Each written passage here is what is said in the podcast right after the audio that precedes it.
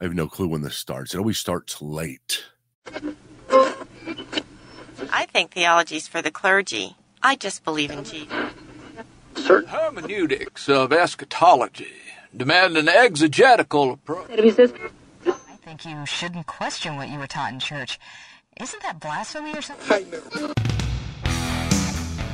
Theology. Theology. Unplugged. All right, listen. I'm gonna do just a real quick one. Stick with me because this is gonna be a lot of fun. I found I'm, I'm going through and I'm uh, you, you some of you know I've been setting up my office. I've been posting about it, getting all the new stuff, and just changing over to PC. It's been drastically hard. I mean, it's like moving to a new house that has all these rooms you forgot. I used to use PC a long time ago, but now I'm back to PC, needing PC, and I'm relearning it. And you know how frustrating that can be. That's been my day, but I've been going through trying to organize. It's one of the things that I do is I pull out everything, organize it, and try to figure out in my mind where everything is at and what's going on in my office because my office is a mess. And I found a chart, and this chart is so much fun. It brought back so many memories. Look at this. I'm going to go ahead and put it on that chart. And this is what we're going to talk about. You may have heard before of a guy named Clarence Larkin. Clarence Larkin, he is the guy who's known as the chart guys. And if you know uh, chart guy, and if you know me, you know I love charts. Charts are one of my favorite things. I love big pictures of things. I, I like to get in the details sometimes, but mainly I'm trying to figure out what is going on in the big picture. Some of you are like that. Well, we're going to look at this this uh, chart here, and maybe you've seen it before. Clarence Larkin. It is uh, one of his. I don't know how many he has. I tried to put my camera in a place. Well, it's. I thought it wasn't covering up anything. Maybe that this moved a slight bit. Let's. There we go. But um, he has he has a book full of charts, maybe a hundred. I don't know how many there are. They're just, but they were so valuable for me when I first started studying the Bible.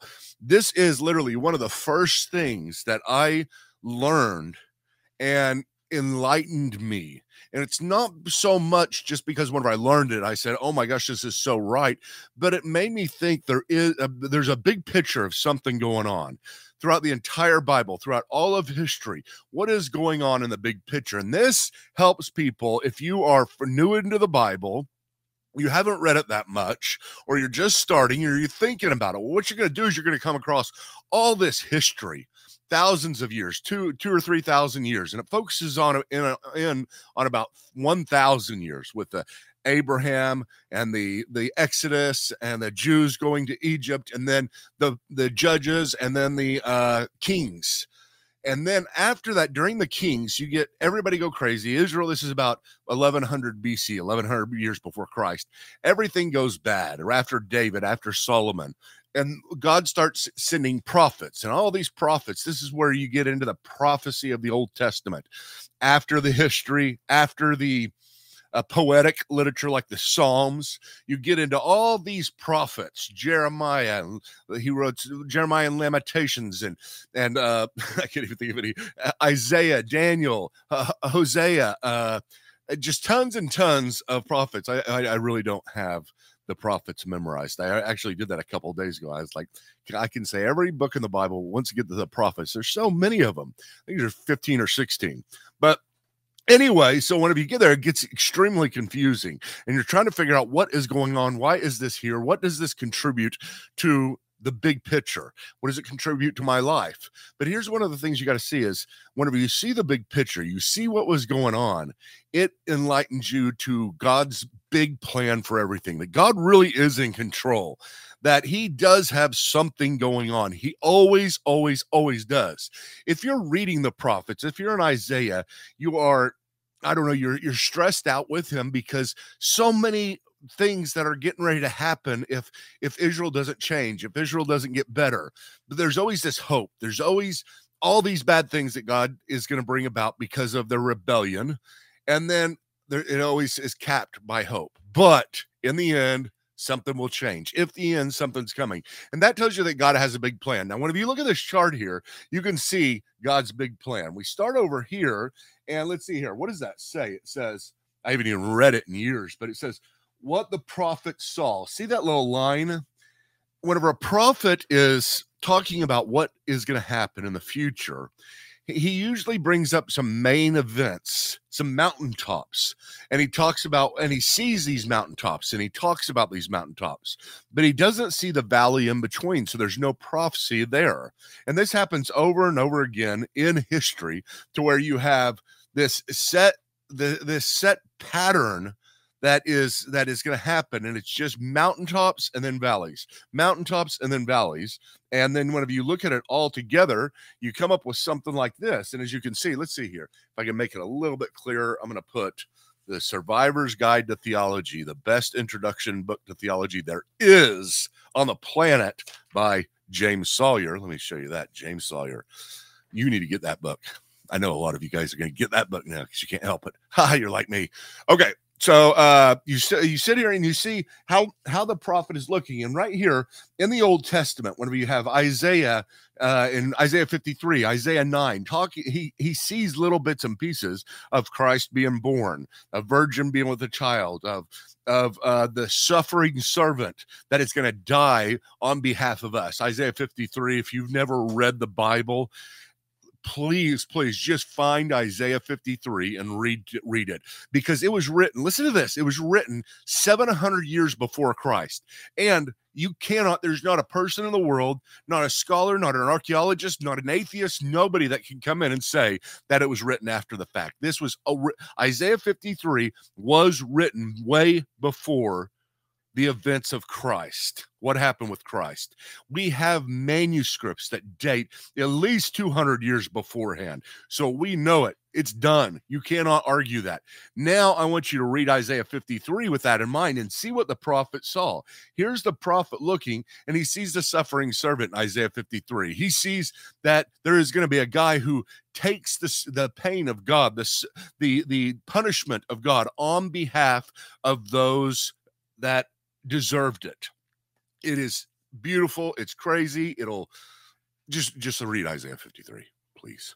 So they would see this, but they would also see things even further down. Like whenever you get to Daniel, you get to Daniel's main prophecies where he sees the statue and he's seeing real far away. And uh, I think that actually is a statue, isn't it? No, that's the Antichrist. And so you have these these uh, from the prophet's standpoint, look at this. This is what you got to see from the prophet standpoint. This is the next major event. That's his that's his view. And then after that, this is the next major event. So you have the the cross, you have the apostles all right here, and they start talking about what do they talk about? They talk about this. They talk about the Antichrist. They don't see the valley of the church, the many, many years that are God is fulfilling the the uh, uh what he has planned and people getting saved people coming to Christ, people being born, people existing. He's got his plan. And so there's a long time that we have waited. What has it been? 2,000 years. And so you got a 2,000 year valley, but right here you got the Antichrist. And then what is next after that? You have going down the new heaven and the new earth. So there's a lot of talk in the prophecies or in the prophets about major events like that, but they don't see the smaller ones the the the valleys and they don't talk about the valleys so i think that's really interesting it helps you to to whenever you're looking at the bible whenever you're reading the bible i think it helps you to see the big golly look at me i'm sweating this is I shouldn't be doing it late at night like this. I just got excited whenever I found this and thought it'd be fun. But anyway, so this is this is Clarence Larkin. Look up some Clarence Larkin charts. They they have helped me a lot. Now, I'm not saying they're all right. I mean, some of them are kind of odd. Some of them maybe you even might say are outdated from the standpoint of where scholarship is at right now. But the general big picture he has hasn't changed a bit. These kind of things, these kind of things are really, really cool to be able to see. Clarence Larkin, look him up, get something from Clarence Larkin. Um, everything he does, I don't think there's anything that is out there that is not a chart of some sort. I love PowerPoints and charts. Clarence Larkin loved charts. I, I couldn't do it like him though. I wonder who his who the guy who drew everything. If somebody, if I could draw like he could, then I'd have so many big charts like that. But anyway, I hope I hope this has been helpful for you whenever you read the Bible, and I hope in the end, what you do is you see how it is that God has a big plan, how it is that the prophets of the Old Testament would see parts of that plan. But most of all, I want you to read Isaiah 50, 53. I really do. Uh, make a point of that. Isaiah, look at it. I mean, just on your phone, Isaiah 53. Click it, Let, read it, read the whole thing, and tell me what you think. I mean, you'll be blown away. It's it's awesome. You can do it right now. You're you're sitting there right now. and You're still not doing it. Just do it. For get rid of me and go to Isaiah 53. I got to get to my dogs over here. They're they're. Hello. Come on, jump up here. Come on, come on, come on, come on. Here, get out of the way. This is Ollie. Hello, Ollie. Hello, Ollie. All right, people. Good to see you. Uh, sorry it's so late. Hopefully, this has been helpful. Uh, probably nobody will even see this because, uh, hey, there's Flash. Come on, Flash. One, I'll let you see. Come on, come on, come on, Flash, Flash. Come on, come on, come on, come on. He's a little more, more shy.